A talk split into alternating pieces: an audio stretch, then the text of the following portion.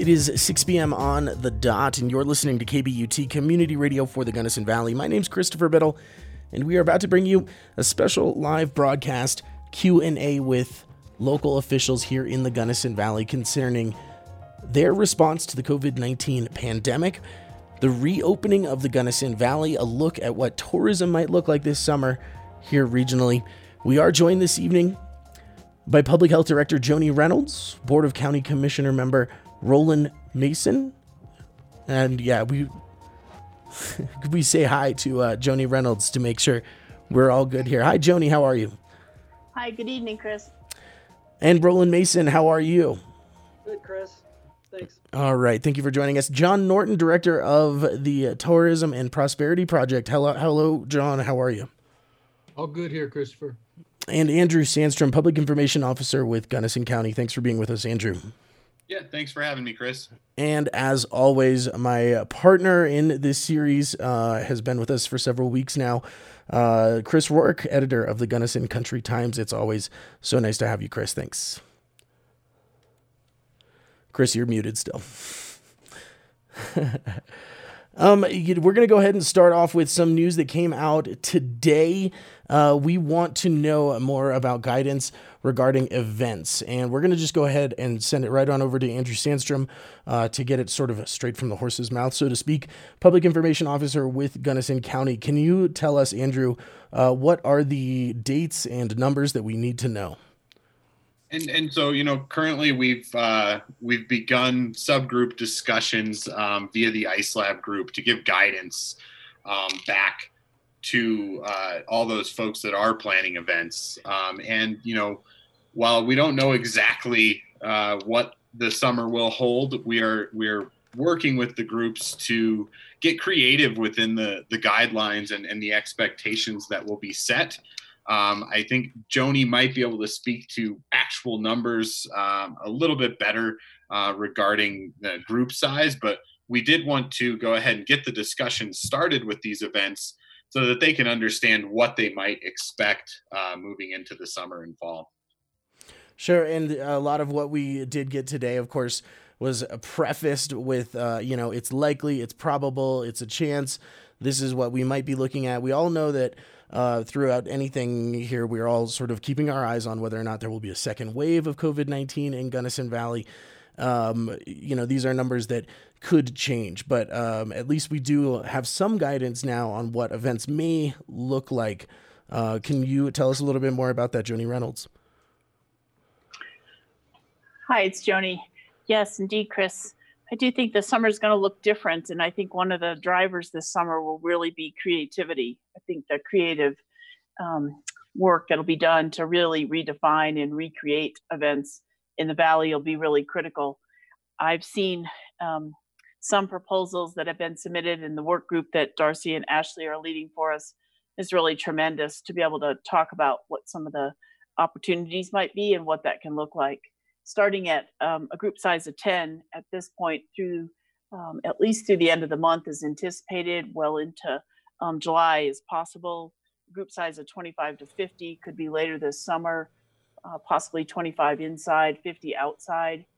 Um, the guidance from the state is uh, really limited at this point and so is the data. The data really looks um, not promising at this point but of course we have weeks to go and data can adjust over time, but currently, uh, based on the uh, case rates and what's happening, uh, particularly along the front range, it looks like the group size won't change for some time. And so you talked about later this summer. Uh, I just wanted to sort of clarify what I have here in my notes that I believe were presented to um, an events group, sector group this morning uh, via video conference, where May and June events will be restricted to 10 people uh, July events are where we will uh, start possibly seeing up to groups of 25. That's in July. This is all outdoors, by the way. And then in August, uh, again, this is all sort of prefaced with the this this this wording here says it is plausible that group sizes may increase to allow up to 25 people indoors and 50 people outdoors. You mentioned some guidance from the state. What is coming from the state right now? What is coming from the state? What's what's being decided on locally? So, so the state is um, at a group size of 10 with no date certain of when that group size could change. We are working at Incident Command to put forth a variance package to the state. And one of the variances that I've asked for is to look at group size here in Gunnison County up to a group size of 25 that we could do based on Gunnison County data that wouldn't necessarily be based on the state's data. Of course, the state's going to make decisions for the entire state, and it would be beneficial for us to be able to make decisions specifically here for Gunnison County, albeit we are a crossroads. And so we have traffic that comes from throughout the state and throughout the nation, of course, even uh, globally. So that'll be part of the consideration when we think about group size. But it does make sense um, that some of the events that occur here um, outside could benefit from having a group size up to 25, particularly during this summer. Um, so I got another question for you, Joni, and then I'd like to send it on over to John Norton to talk about what this means for tourism in the Gunnison Valley this summer. Um, are we going to get any more kind of details about space or area that this applies to you? For you know, I'm seeing a, possibility for some loopholes. For instance, could there be two groups of ten people doing the same thing as long as the groups remain separate by so many feet? Uh, you know, can there be groups of 30 people that are doing a raft trip as long as they're all on, you know, 10 people per boat? Um, tell us a little bit more about how that factors in. Yeah, absolutely, Chris. This is Joni again. And indeed, um, I do think that those are some of the creative solutions that have already been uh, considered and that groups are are looking to put forward for events such as the Wildflower Festival, where they may be able to have more than one group that's working um, or going out for a different hike or a different experience, but they uh, stagger them in their check-in process and they stagger their um, start times to be able to successfully have multiple groups at the same time without having an intersection between those groups. Joni, can I just jump in for a minute? Um, I did speak to the state also today, and they said currently we are at 10 or less, and that expires with the order on the 27th. Am, am I clear in understanding that should the state want to continue with the limit at 10, you are seeking a variance to go bigger because we have outdoor space? Is, is, that correct? That is correct. I would at least be able to, like to be able to make that decision based on Gunnison County data that may look differently than what it looks like across the state. And that's the variance request that I'm asking is that we have that latitude to be able to look at group sizes greater than 10, not greater than 25, but based on Gunnison County's needs and data. What What's your feeling about how the state will receive that? I feel positive about that. I think the work that's been done here in Gunnison County has been stellar. I think our data is strong. And I think our plan is strong of how we're going to monitor to see if we do have any concerns. So I feel positive about that. I've not requested a variance yet from the state, so I'm not really sure uh, what their process will be. But I think it. I think we have a. I'm optimistic about the response. Okay, thank you. So now that we have those guidelines and have a better understanding of what we may be able to do based on how to keep the population healthy. Uh, John Norton, uh, you know, you have a lot of experience in the tourism uh, world here in Gunnison County and, and Colorado. What are some things that we should know um, that business owners and residents and uh, you know members of this economy should know going into this summer, and how uh, the county plans to make money? Yeah, let me take a step backwards first. The, the county just released, released its uh, lodging sales numbers through March uh, late last week. And I was shocked, and I think everybody was shocked, that March was only down 12% in a month where we were half closed. And so uh, our lodging revenues through the end of March were positive versus the previous year, positive versus 2019 which is just it just speaks to what what kind of strong year we were having. Now we've you know April's obviously a bunt a bust. That was our that's our number 10 out of 12 month and May is going to be a bust, but that's our smallest month of the year. And as we roll into summer, and, and I'll make the comment here. I was I was talking to uh, my counterpart in Telluride today. They still have no guidance for reopening. And and so if if you ask the lodge and, and Telluride uh, when they could take reservations or for what dates, they would tell you they don't know yet. And and you know, thanks to Joni, we do know. And it's May 27th at 25% occupancy, although for May 27th, 25% occupancy would be a-okay, I think, by most people. And then 50% by June 15th, and then 100% by the end of the month. Uh, I'm bullish on the summer relative to other places. And, and for a couple reasons. One, we're not events driven in terms of our travel. You know, a lot of people come to our Fourth of July parade in Crested Butte, but they don't travel from New York to go to the Fourth of July parade. They're just here. And so that's going to have to be modified some way. But compared to Telluride, Aspen, Vail, Steamboat, other places, we, we don't have an events driven tourism market. Uh, second, uh, you know, what, what people do avail themselves of are our trail system and being outside. And everything we read about in uh, and the research is is being outside is much less dangerous than being inside. Uh, and that our chances of contracting the virus outside are much less, you know, assuming we're keeping some kind of distance uh, outside than inside. And then I, I've also seen a bunch of research. People do not want to get on airplanes, and we're a drive market, not a fly market, by and large. It's not that we don't have people fly here, but we're we're strongly influenced to driving versus Telluride and uh, let's say Aspen and Vail in particular.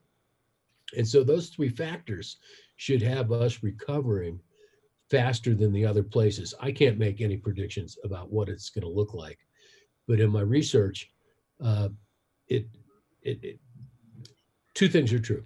Three things are true. Uh, one, uh, people want to travel. Okay, everybody's been cooped up and they're going stir crazy. Uh, two, uh, people want to travel by car and not by plane. They just don't want to get on an airliner.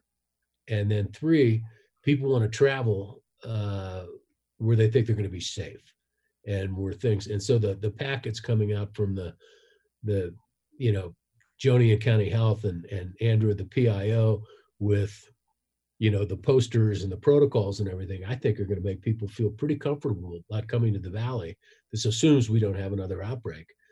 And and while i don't have a crystal ball about what the summer's going to look like i just think we're going to do better than other people. So john i'm going to jump in here because quite often you use comparisons to other markets to show how well we're doing.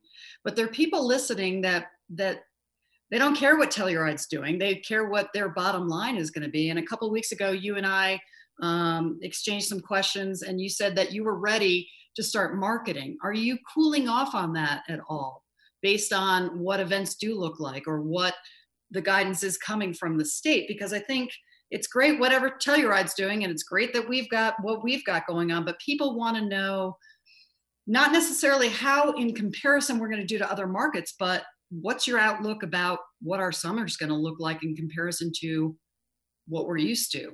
Is there a survivability here? Um, are you planning to market to mountain bikers as you've done in the past, promoting those trails? I mean, what are you intending to do to really kind of help that uh, summer economy get going? Yeah, I, would be crazy if I told you I could predict what our summer is going to look like.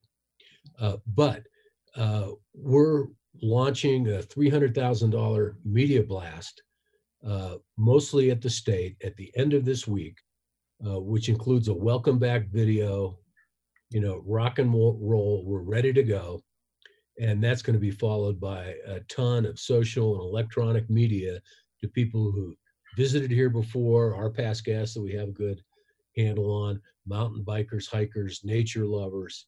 And that's primarily going to be in the state and after that first wave, and we see what happens uh, with other straight travel orders, right? Then then we'll expand to places I assume, and and this this can change by the week, but I think we're going to expand to Texas, Oklahoma, California, Arizona, uh, the drive markets, New Mexico.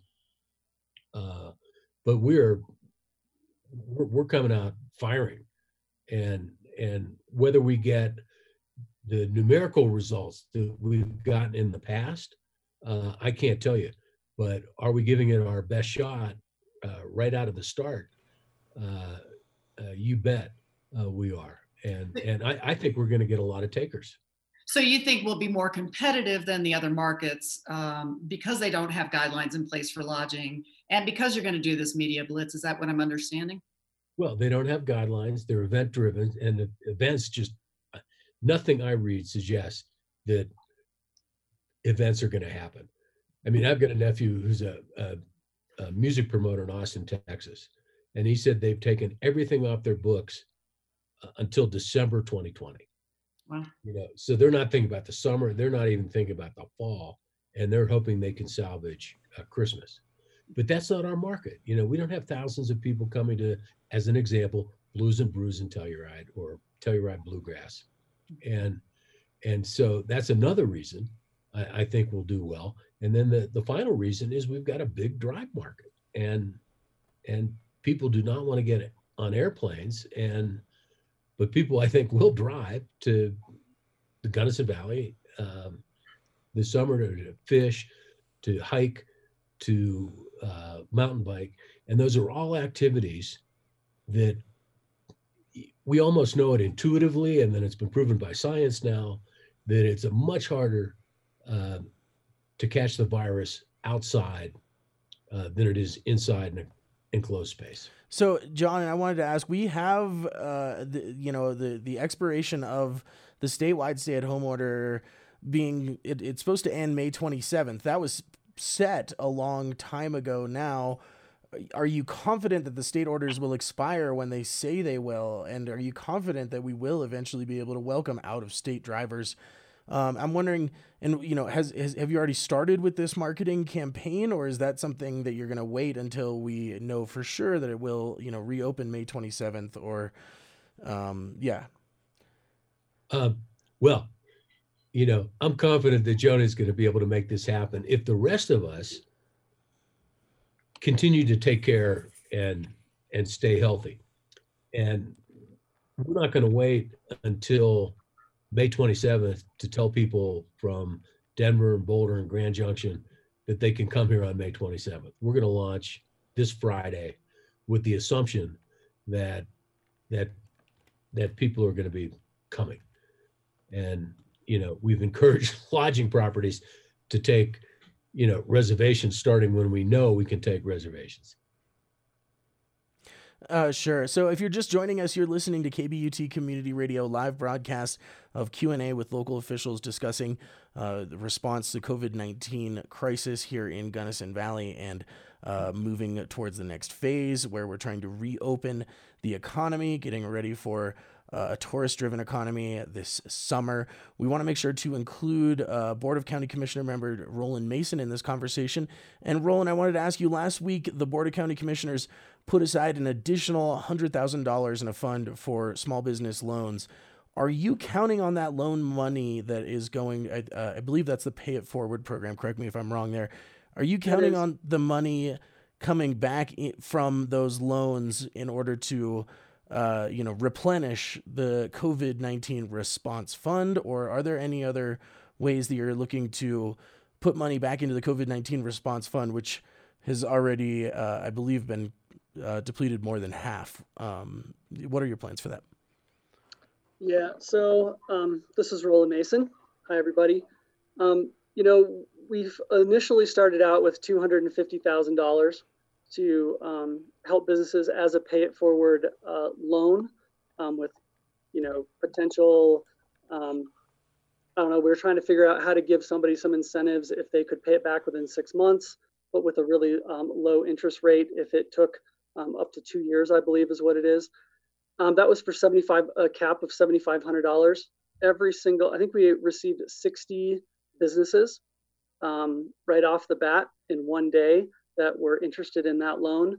And each one of those businesses was asking for the full amount, so the $7,500. So the math says we could service about 30, I think 32 or 33 of those loans. And so there was a pretty big number that that basically we're told that you got to wait and see if there's more funding. So we did release uh, another 100,000 out of uh, a $615,000 amount that the county has put aside for immediate response, mid kind of short to midterm uh, help or response, and then long-term response. Um, we did pull another hundred thousand out of that, and um, I haven't gotten an update actually. I probably will get one tomorrow at our uh, work session on how that that fund is working. But the idea is that if people can pay it back, um, you know, once maybe the summer does kick in, if it if it looks like um, it we are going to see the the tourism, we are going to see openings, and we do keep that curve uh, low, then people will be able maybe to pay it back in the fall when who knows what could happen, but some other businesses might be needing it then. But honestly, I think taking it as a loan as opposed to a grant, which I believe the city of uh, the city of Gunnison and the town of Crested Butte offered, um, kind of gives us that opportunity to extend that those funds. So it's just going to depend on how much how much income and how much tourism we get. I think through the summer on whether or not people are going to be able to pay it back, shorter or long term do you have any other idea for how you may uh, you know increase the funds in the covid-19 response fund yeah we've currently um, currently i don't have any um, we every week when we meet we do have um, meetings on monday or excuse me on tuesdays and on thursdays potentially so we're still trying to figure out how that covid fund can be replenished um, we're we're hoping we can get some help from the state, but that that's always a tricky thing um, based on every other county is asking for that same kind of help. So it's going to be that's going to be a work in progress, but we're definitely working on that daily.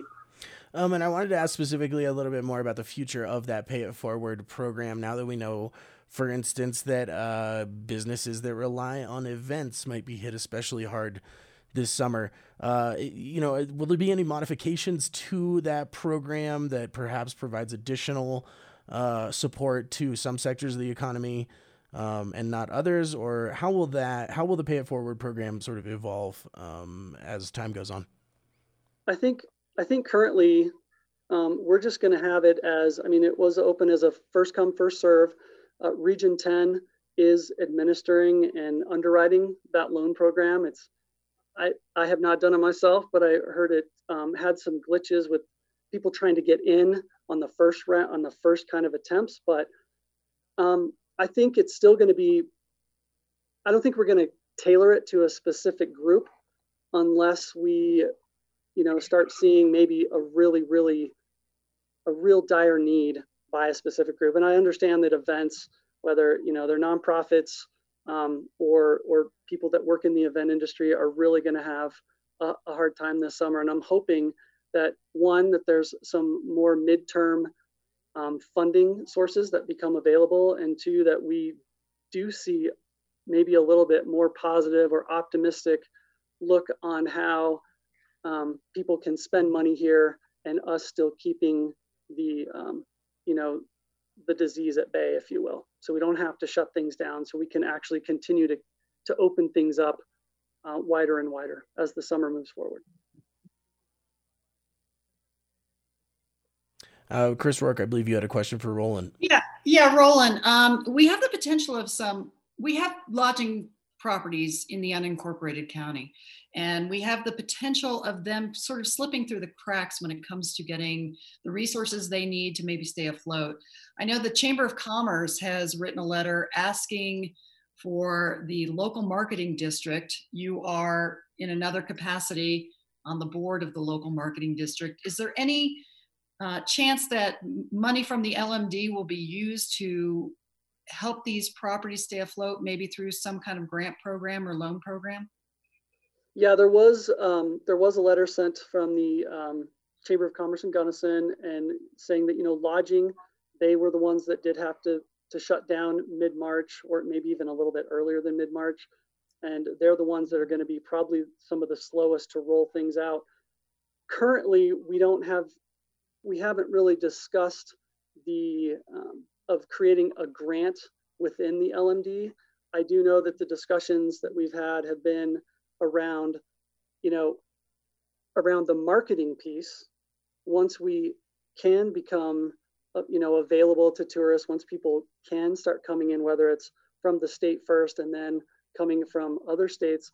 You know, we want to be to make sure we have funds to actually reach out to those people and let them know that we are open for business and how open we are. I think it's really important and and something that you know John said he's ready to to go gangbusters on it. But I think some of that marketing piece and some of that information piece needs to be kind of how we're going to open things up. It's not going to be like it was last last summer, unfortunately, but with certain precautions um, and certain things in place that we can be, I think, more successful than um, than maybe some other areas because we've, you know, I feel that we kind of learned a lot in late February and early March, um, right when we had a lot of people here at the time.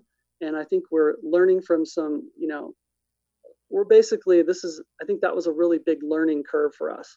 And so we can use those, those instances and some of the things that, that happened then to really try to roll out this summer, which is also a really big, um, you know, big time for us, especially in mid June to late June and July to um, you know to get the best bang for our buck but also the safest.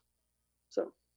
If if i could jump in on top of Roland on that one chris the the return on investment from the ta funds has been really strong uh, the past years. And what businesses in the valley need more than anything else are revenues tourists second homeowners here uh, spending money. And any scenario where I've seen taking money out of the TA budget and and doesn't make sense in the bigger picture. So that's a no, John. Well, not up to me. I know it's not. I do have a question for you though. Speaking of lodging, what about CBMR? Are you uh, in are you in contact with them? Are you talking with them? Are you coordinating any kind of plans for the summer? Absolutely. And and they're taking business starting June 1st. Okay. Um, and then have you received any reports from the lodging industry, you know, booking rooms? Are they getting a good response since they since they've been given a timeline? You would think that that those bookings will start getting on um, with it. And have you heard of, you know, what kind of activity they're having? We'd usually typically, and, and Andrew weigh in here if if I don't have this right, but we typically get this through the DestiMetrics reports right. because things have been so shut down people haven't been keeping uh, up on. And so we don't have a good quantitative analysis of people trying to put business on the books although anecdotally we're hearing about people still trying to make reservations and that's a good sign. Well that do you believe that'll offset cancellations? I know there have been cancellations too I do. And one one thing that I would um, add to that is, you know, particularly in this uh, climate of unknowns, being more restricted to drive markets, um, I think we'll see a, a, major tightening in the booking window. So I think people are, you know, likely to book the couple days before um, you know, for fear that possibly orders could change in the state or in a county on the way, or, or you know, there is some certainly some uncertainty there. So I think the long range bookings or the longer travel um, lead time bookings uh, are are likely the ones that canceled. And I think you know, with the drive market, it is always a closer in booking anyway. And then throw in the uncertainty of COVID, and I think that we'll likely see much tighter booking windows. Uh, okay. May I may I bring up a point that I'm wondering about? Uh, where does where do public man, land managers fall into this?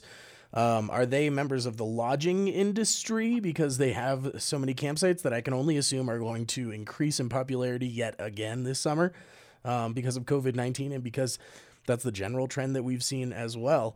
Uh, but where are they in this conversation? And I know that we don't have any representative of public land managers in this conversation, but I imagine that many of us uh, are interacting with them and, and, and may have some insight into um, how public land managers may be uh, thinking about an influx of visitors to the region. I'm just going to leave that open to anybody who might feel like they could answer. And and Chris, this is Andrew. Um, happy to answer that. We have been uh, meeting with the land managers so that they understand our local orders, um, as well as uh, you know just continuing that communication. And I, I, think you know one thing to consider is that we really would like, and, and we're working on some messaging around responsible camping. Um, there is some concern um, that the we will not be able to have the same type of response that we typically would to a wildfire, um, based on you know the camps that go and fight the wildfires or won't be able to social distance, some of those things, and so uh, we are in constant contact with the land managers. Um, one piece that has been set up, if you go to westslopeinfo.com, westslopeinfo.com is a conglomerate of all the Western Slope counties as well as land managers to uh, inform visitors of all the uh, orders in the different counties and then different land managers because they all are uh, running slightly different currently. Um, along with that, we're hoping to roll out some messages about, uh, you know, responsible camping during a pandemic. And part of that might mean it's maybe safest to not have a campfire. Um, so that is something we are in constant contact with those land managers um, and you know working to responsibly open up things um, just like we are here locally with the businesses.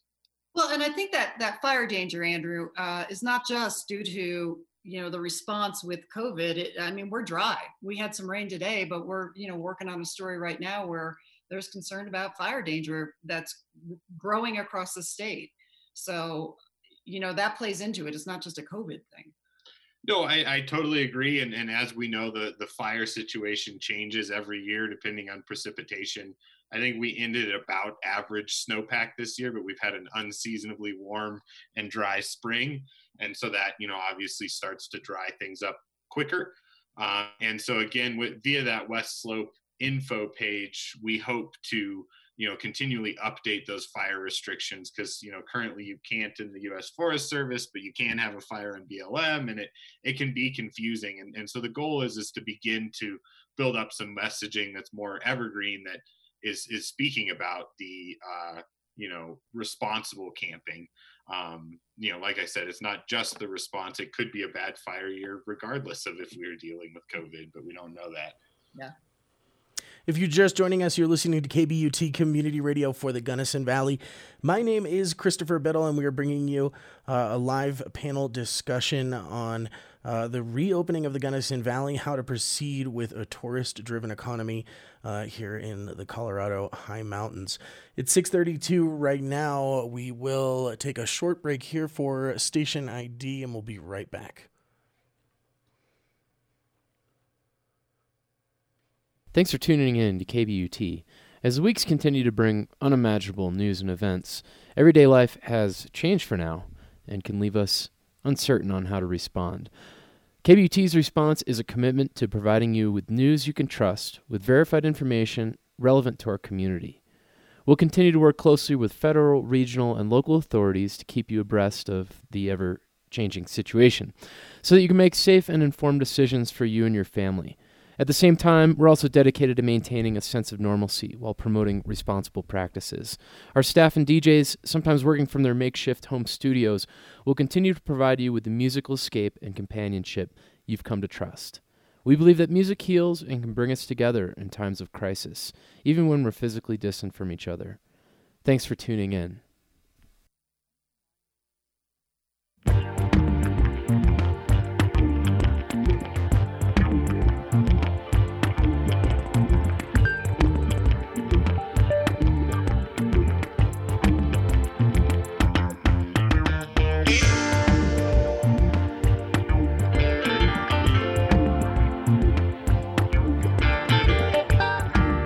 This is 90.3 KBUT Crested Butte and 88.7 KGNI Gunnison.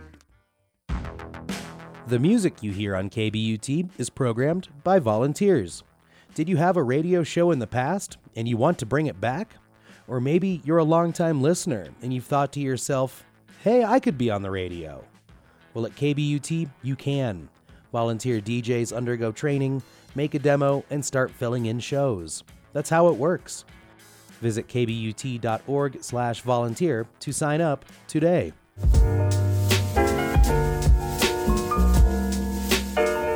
Thank you for listening to KBUT Community Radio for the Gunnison Valley. We're going to jump back into our panel discussion now. Uh, we are joined, however, I want to let everyone know there uh, our guests before we get back in. We are joined right now by Public Health Director for Gunnison County, Joni Reynolds. Hi, Joni. How are you? Hi, Chris. Roland Mason, a member of the Board of County Commissioners. Hi, Roland. Hey, Chris. Uh, Andrew Sandstrom, a Public Information Officer with Gunnison County. Hi, Andrew. Hi, Chris. Thanks for having me. And John Norton, Director of the Tourism and Prosperity Project. Thank you for joining us tonight, John.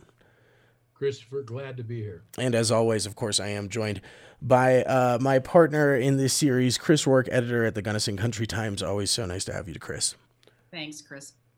Um, so we do have a little bit of other news that I wanted to get to. We want to talk about um, some new availability for uh, antibody testing. I think that that's an important thing to discuss on tonight's show. Uh, however, I do think that we ought to uh, focus in a little bit more on some of these groups, uh, the the group uh, events, group size being permitted here this summer.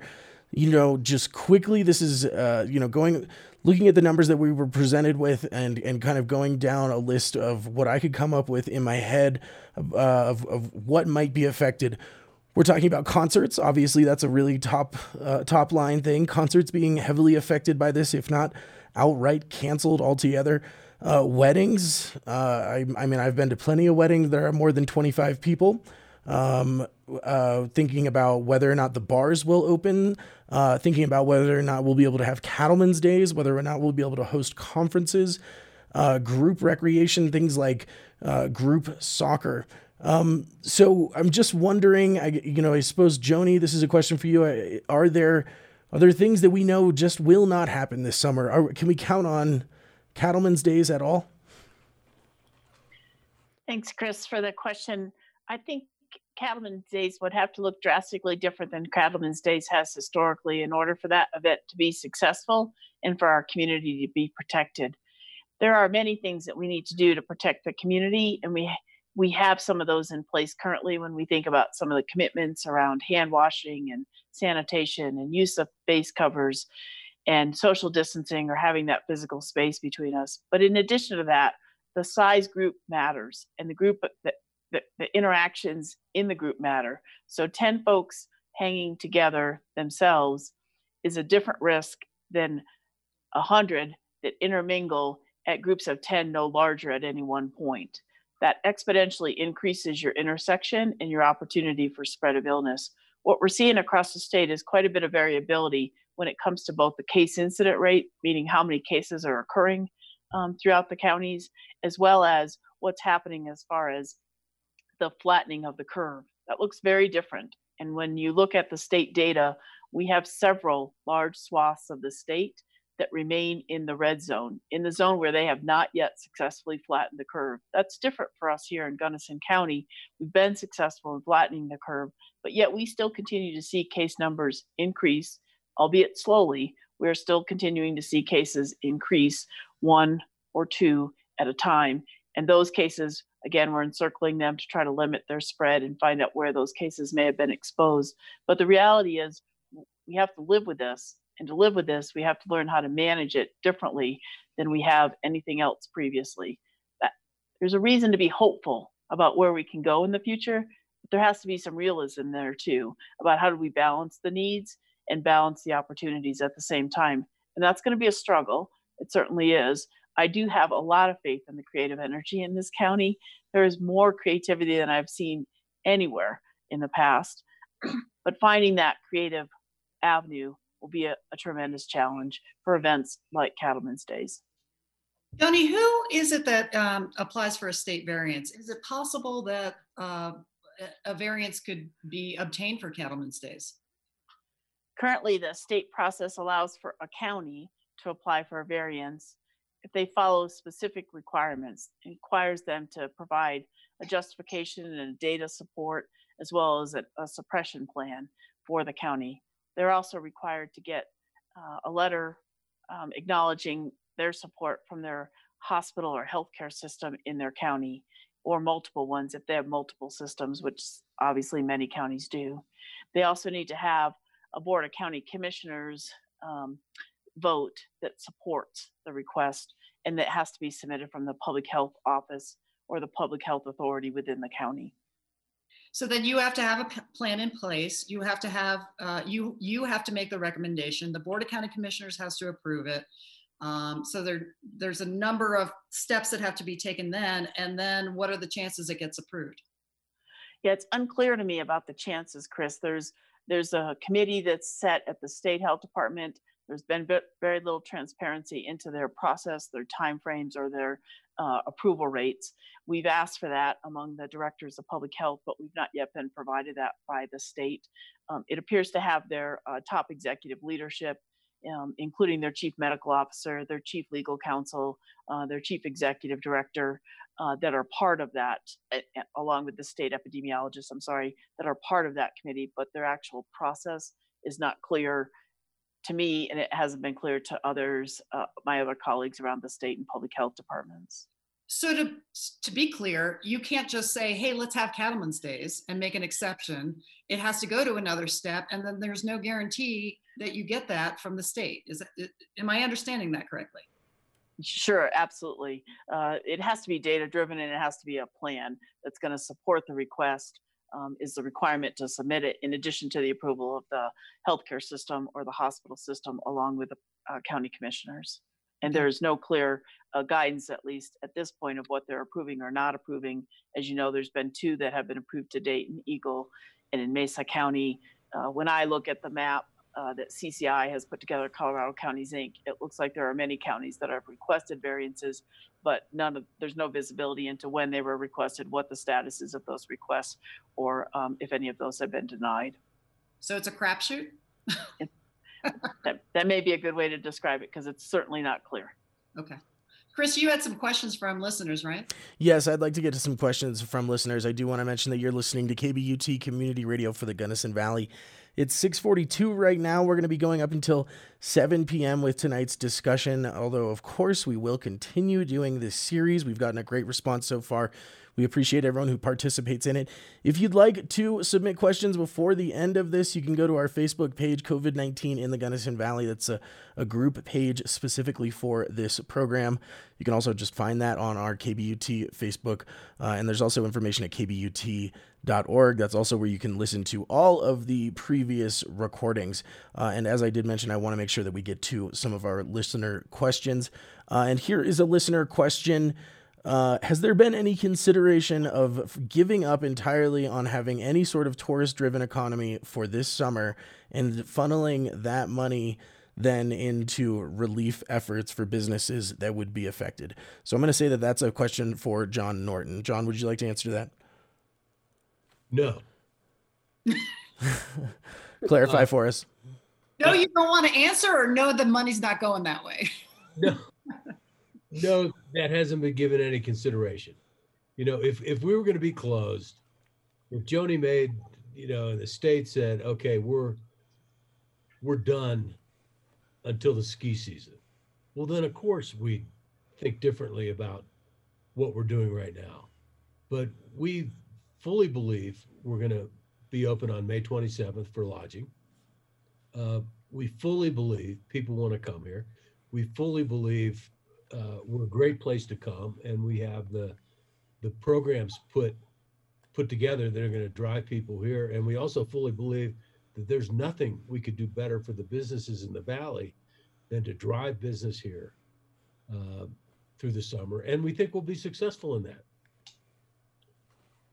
So Okay, that's Sure. the explanation of the no. Sure, and then that's fine because we're trying to get through some listener questions here. So, uh, this one probably is for Joni Reynolds. When will second homeowners be able to visit without the seven day quarantine? Thanks for that. That is uh, something that's contemplated in this next set of public health orders that I expect to issue tomorrow. That I um, expect to have included in there uh, some recommendations around isolating from other persons for all uh, residents in the county, uh, for any travel out of the county and back into the county. But that would be inclusive of part-time, full-time, and all residents. So there would be uh, no restriction. Uh, that'll be limit. That will be included in the next set of public health orders tomorrow effective on the 15th of this month. And Joni, Tony, can- while you're on, uh, just let me uh, go ahead. sneak in a quick question. In in that ninth amended uh, order that you're talking about, it talks about potentially restaurants opening maybe around the 27th with restrictions. Is there any chance restaurants can look forward to opening without restrictions at any time this summer? I would anticipate there would be um, a, the possibility of no restrictions later in the summer, where there would be allowances for additional um, capacity in those hot in those uh, restaurants. I also um, included restaurants in my variance request to the state because one of the things I want to be able to do is have restaurants be able to open up before we have uh, crowds of folks in our county. And I hope we have crowds just like John's describing this summer, and we're able to manage those effectively uh, with the limits on the crowd size and all the other public health measures that are implemented. But I'd like uh, the the restaurants to be able to open in time to be able to practice some of what their new policies are going to be and how they're going to implement those uh, successfully and not have that done on say memorial day weekend but have some time to do that in advance of any kind of uh, increase in uh, public traffic and so that that's one of the reasons I'm including that in the variance request to give that opportunity for us to make that decision locally here so that we can give that latitude. Okay. Joni, um, I wanted to ask if they, we can get any update on uh, public health orders regarding age, uh, those 60 years and older. Sure.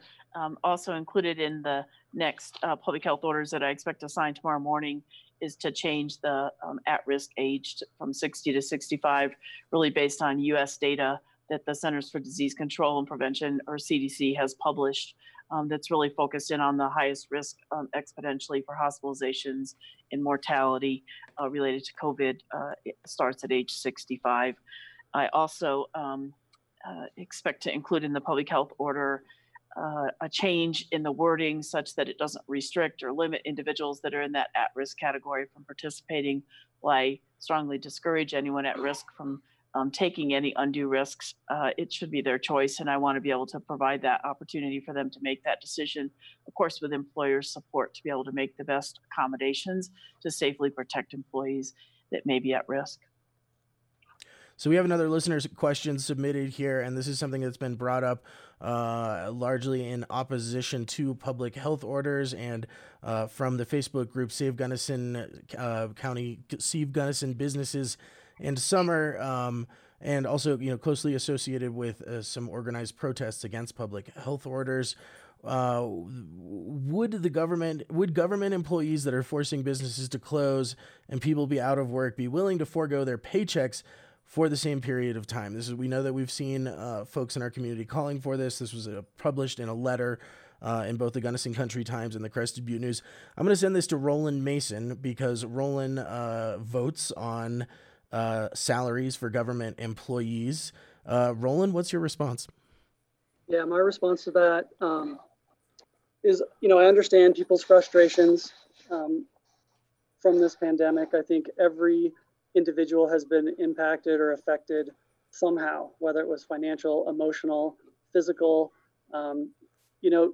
But my answer to that is that the people that have been able to work through this, um, at least at Gunnison County, um, have been doing a lot of work, and I would say most of it behind the scenes, to try to continue the communication with the state, with the federal government, to try to get as much funding to our, you know, quite frankly, small uh, community of Gunnison County.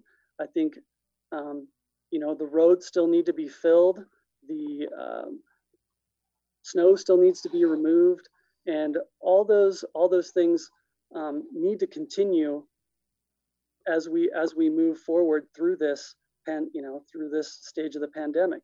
I also want to say by providing already dedicated funds because we do set our budget the year before and those funds are there for for um, employees of gunnison county those folks are still able to maintain their rents. They're able to pay their landlords or to pay their mortgages. They're also able to you know, hopefully they're able to buy groceries with that fund. So the money that the Gunnison County is paying their employees is getting returned back to the economy and back to well and Ray, May, Roland I want to just kind of clarify I think that the specific specificity of the question here was the uh, employees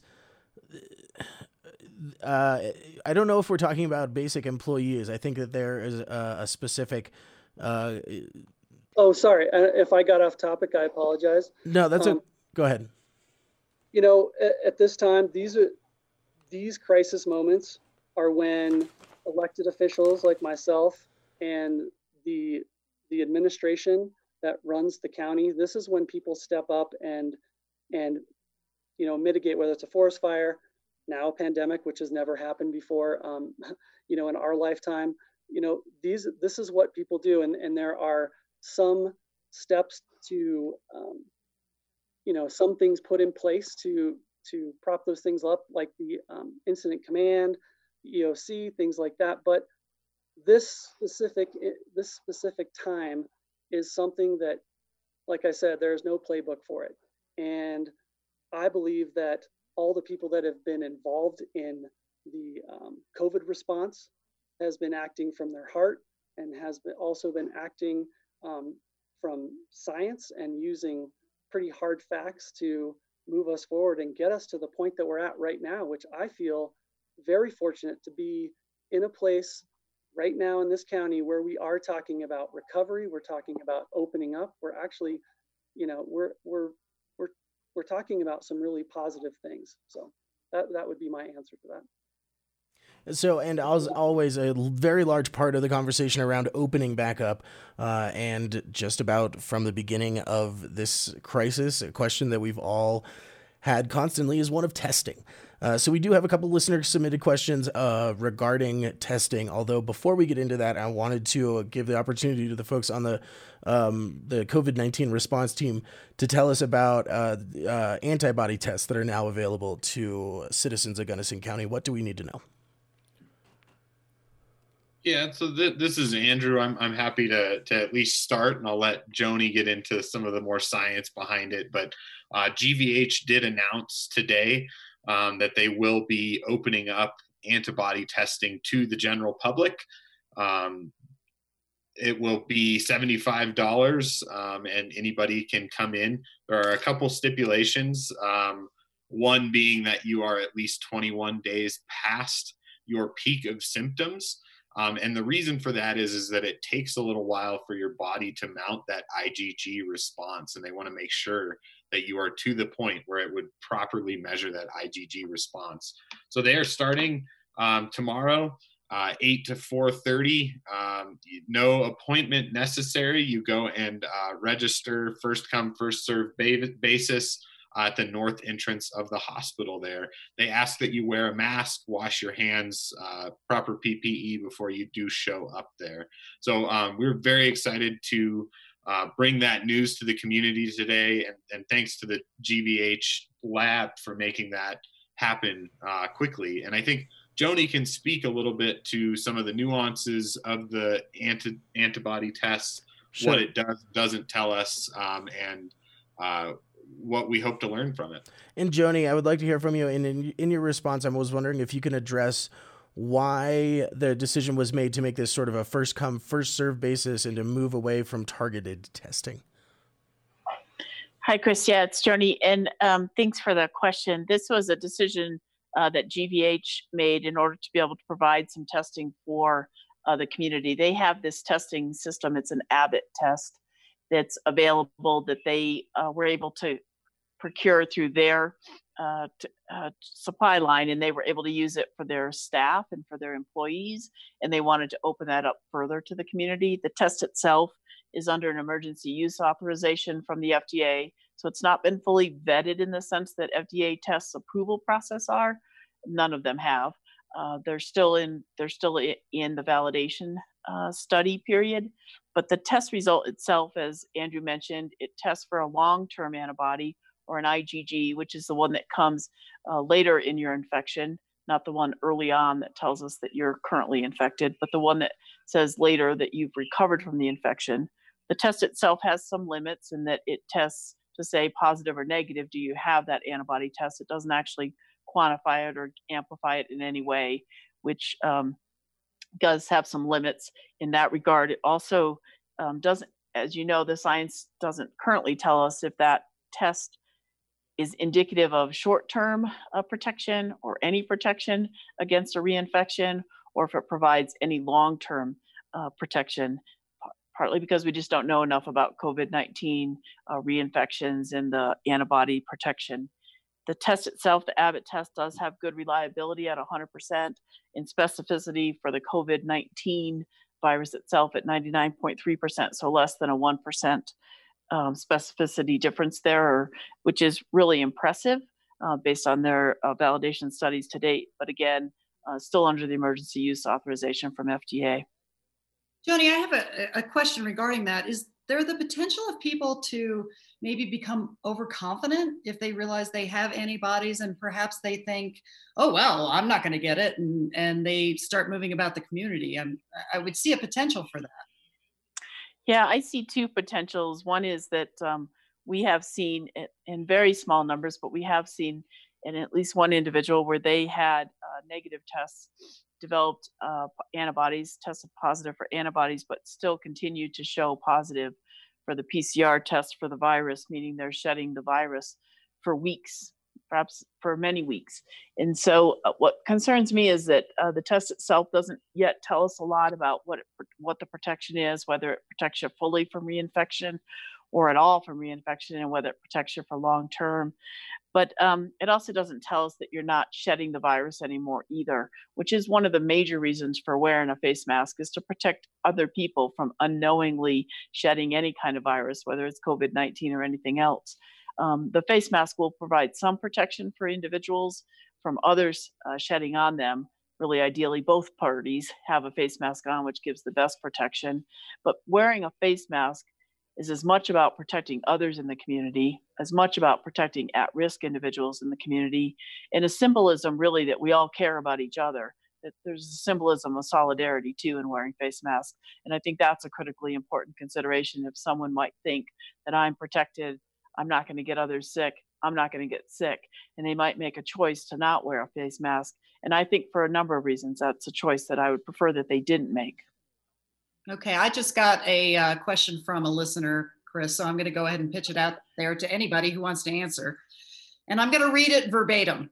Um, here's the question What if anything, what if anything we can do to undo the damage done to the poor communication to second homeowners who are my clients as a second homeowner builder? First, they are told they will be taxed at a higher rate because they aren't here 365 days a year. Then they're told to get out and don't come back until we tell you, or you're going to have jail time or a fine. So I guess the question is to all of you what do we do to mend those relationships? And, and here's somebody who depends on second homeowners for his living. Um, what efforts are underway? Sure, I can start with that. This is Roland Mason. Um, I've been fielding a lot of phone calls, a lot of emails um, around that kind of I'd say that sentiment around that question. And, you know, currently what I'm telling people and I'm trying to reach out to as many people that um, have had issues or, or that have written in is that, you know, we, I would say it right now, we made some missteps with, um, with some messaging early on. Um, the actual facts though did support that we um, shut everything down because of, and I know everybody's already heard about, you know, the capacity of our hospital, the increase in the infection rate and things like that. I won't go into that, but you know, now that we're on the other side of it, I think it's really important that we continue to, you know, acknowledge that part-time residents, visitors, longtime residents, we all make this community the great place that it is. And so, you know, I've been a part of a, a video that was um, put out by some nonprofit organizations. Uh, you know, reaching mm-hmm. out to some folks that were really upset about the the card that they received, um, stating kind of what you know what was said there that if you're here, you need to leave. If not, um, then please don't come. I don't even think it said please, but don't come here right now. And so, you know, I think that that mending the fence and that that is going to be something that we're going to be working on for a long time. And I think that personally, I think there was some undercurrents going on already before COVID hit, and I think this was just the uh, the, the iceberg underneath the tip, if you will, that is that was being exposed. So, you know, I think there's a lot of work we can do um, county level. We can, you know, we're we're we're working with the tourism association to get out that messaging that we want people to come back. We welcome you. This was the circumstance, and uh, you know I'm going to continue to work on that.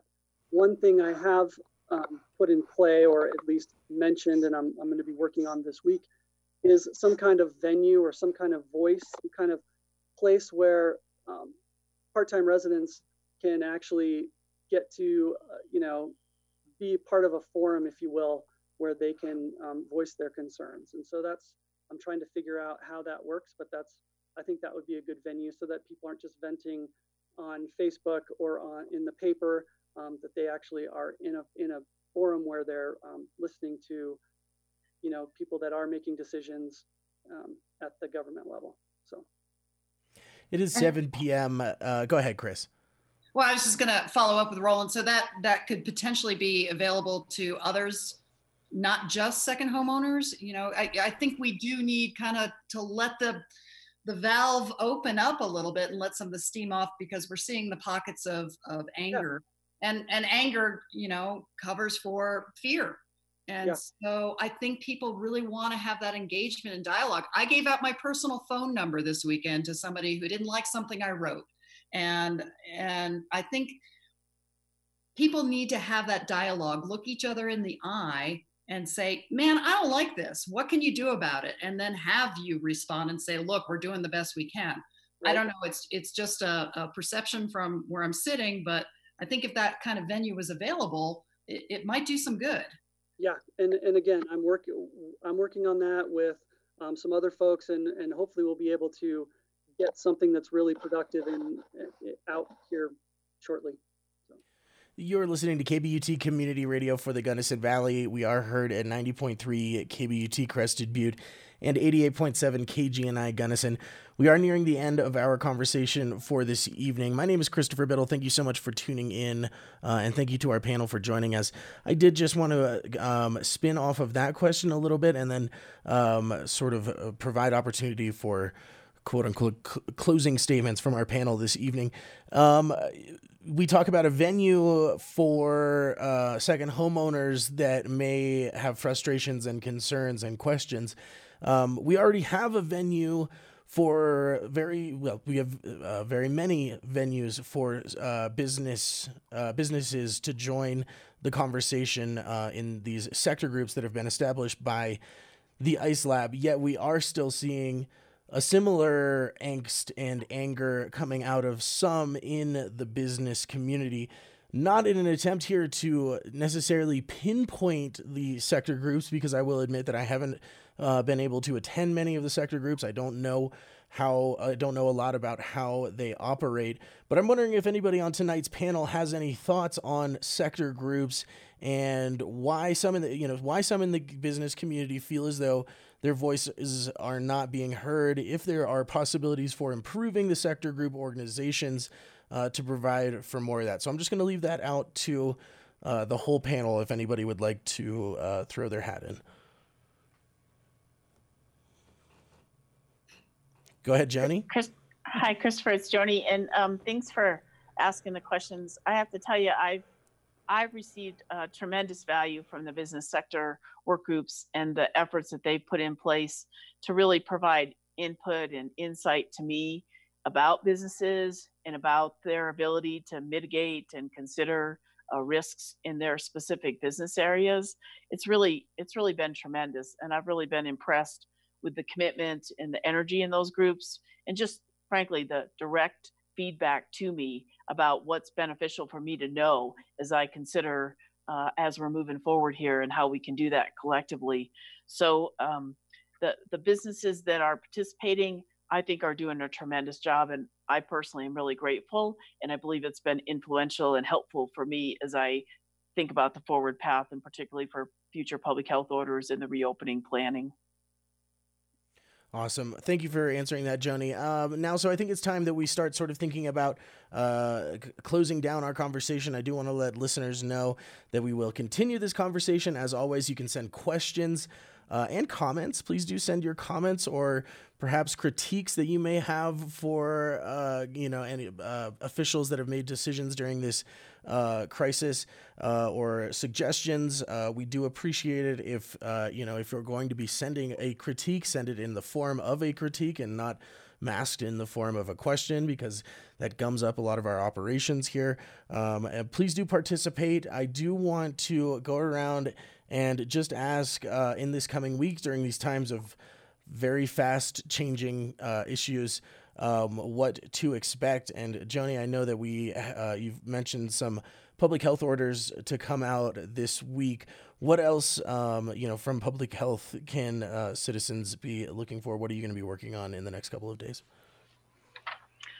So yeah, the public health orders that'll be issued tomorrow will have a number of changes to them all of which are really designed to try to do an incremental reopening for a number of business sectors. And again, with those business sector work groups and their efforts to really help me um, understand the various needs in the different businesses and their ability to mitigate risks, that that really helped me to be able to do this stepwise plan with a fitness industry for one-on-one training in same household groups, um, starting with uh, th- this week with exemptions, along with guides and um, providing guiding services throughout the county starting next week, along with uh, changes planning for uh, restaurants and uh, hotels and motels or all lodging to be able to immediately st- uh, start startup operations, including projects and hiring staff, and then looking for dates um, later in the month or on the 15th of the month uh, for lodging to be able to open at a limited capacity to get things started um, changing the at-risk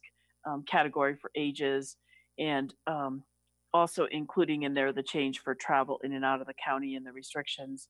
I also just wanted to emphasize that I really um, uh, added some wording in the public health orders really around places of worship and um, such an essential service that they have provided to our community throughout this um, event and throughout um, eternity. And so I'm quite grateful to those uh, places of worship that have really worked to accommodate the public health orders.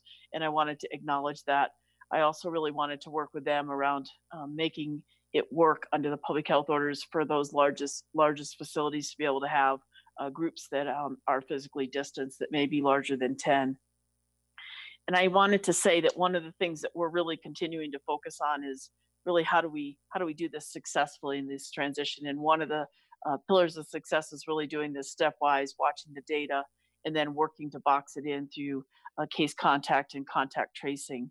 But also there's a role here for all of us in the community and uh, there are commitments that we can each make individually that collectively will have a tremendous impact. And i've mentioned them earlier but i really just wanted to emphasize the value in individuals really taking time to think individually about what they can do to help not only protect themselves but protect their neighbors and individuals in our community that are at risk and to protect us as a community as we work forward together to try to do the best we can to reopen successfully and to manage to stay on this path that we've successfully gotten to through individual actions that got this epidemic under control in this county at a level that's now manageable for our healthcare system. Keeping it at that level will be paramount. Thanks, Christopher. Thanks, Joni. I wanted to send this right over to Andrew, and we've gotten a listener question that's come in and just this last second, uh, and it will be a little specific. I know you're probably going to be working on it this week, anyways. Andrew, can you tell us a little bit about the possibility of a contact tracing app here in Gunnison County, and then maybe just talk about where where we're at with contact tracing in general? Yeah, thanks, Chris. This is Andrew, and and so we did put out a survey um, over the weekend. I believe we put it out on Saturday, um, asking the community their willingness to use a contact tracing app, and the uh, the premise of the app um, is that if you came in close contact with a positive, you would be notified. Um, and I think there's been a little bit of confusion out there surrounding the app. Um, first of all, it would be completely voluntary. And I think that wasn't very clear uh, in the survey. So no one would be forced to sign up for it. And uh, basically, it would work off of your Bluetooth and not your location services. So public health would not be tracking where you are day to day. Rather, the app would look at your proximity to other folks that have opted in for the app. And then if you hit the time and proximity threshold via your Bluetooth, it would count the other person as a contact.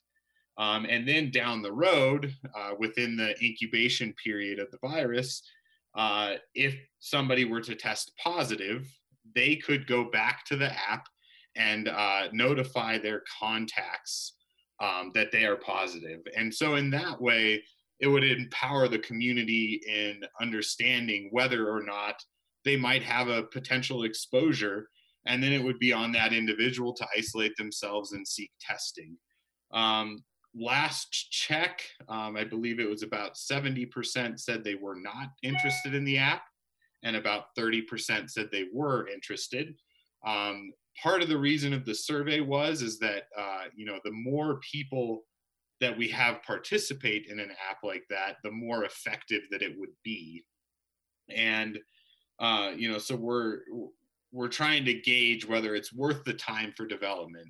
We are very lucky uh, in that we have some very brilliant software engineers that have volunteered their time to develop this open source app. So it wouldn't actually cost the county any money it just would t- cost the resource of time. And so we wanted to gauge with the community uh, again whether or not it was something that they would be interested in um, so that we could or couldn't pursue.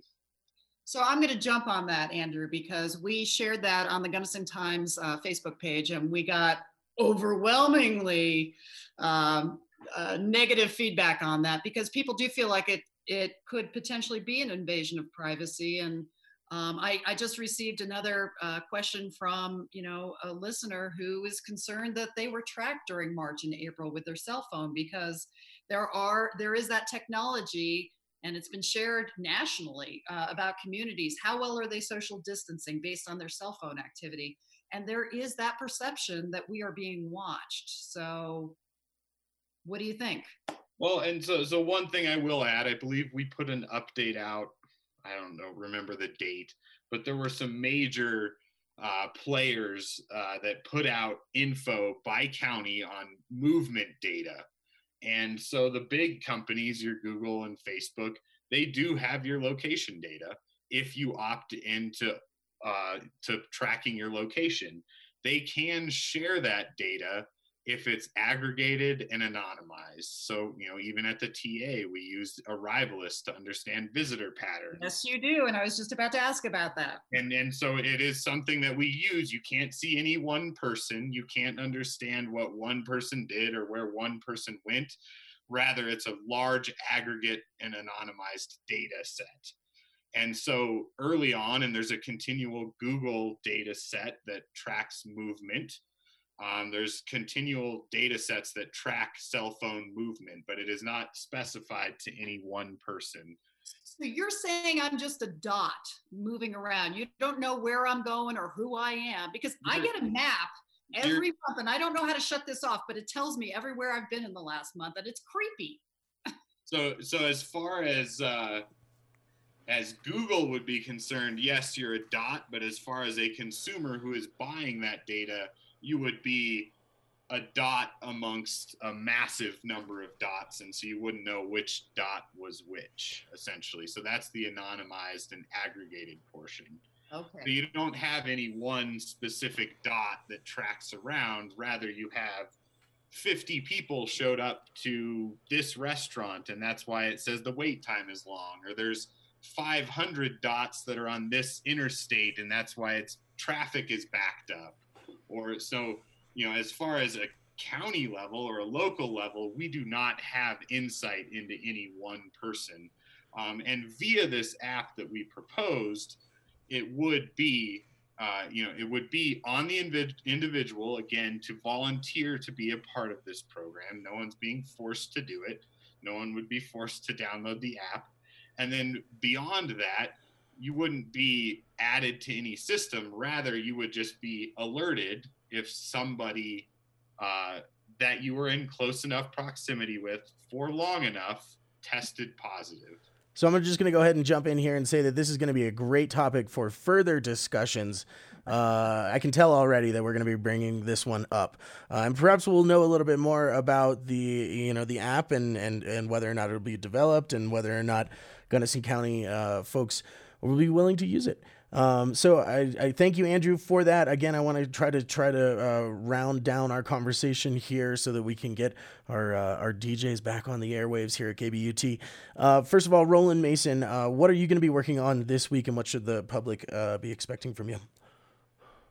Yeah, this week, um, I'm like I said earlier, I'm going to be uh, working on on that platform, if you will, for um, other other than business owners, I would say. Um, uh, you know, we've been looking at things from inside out with these subgroups, and I think a lot of valuable, a lot of valuable information has come out of that.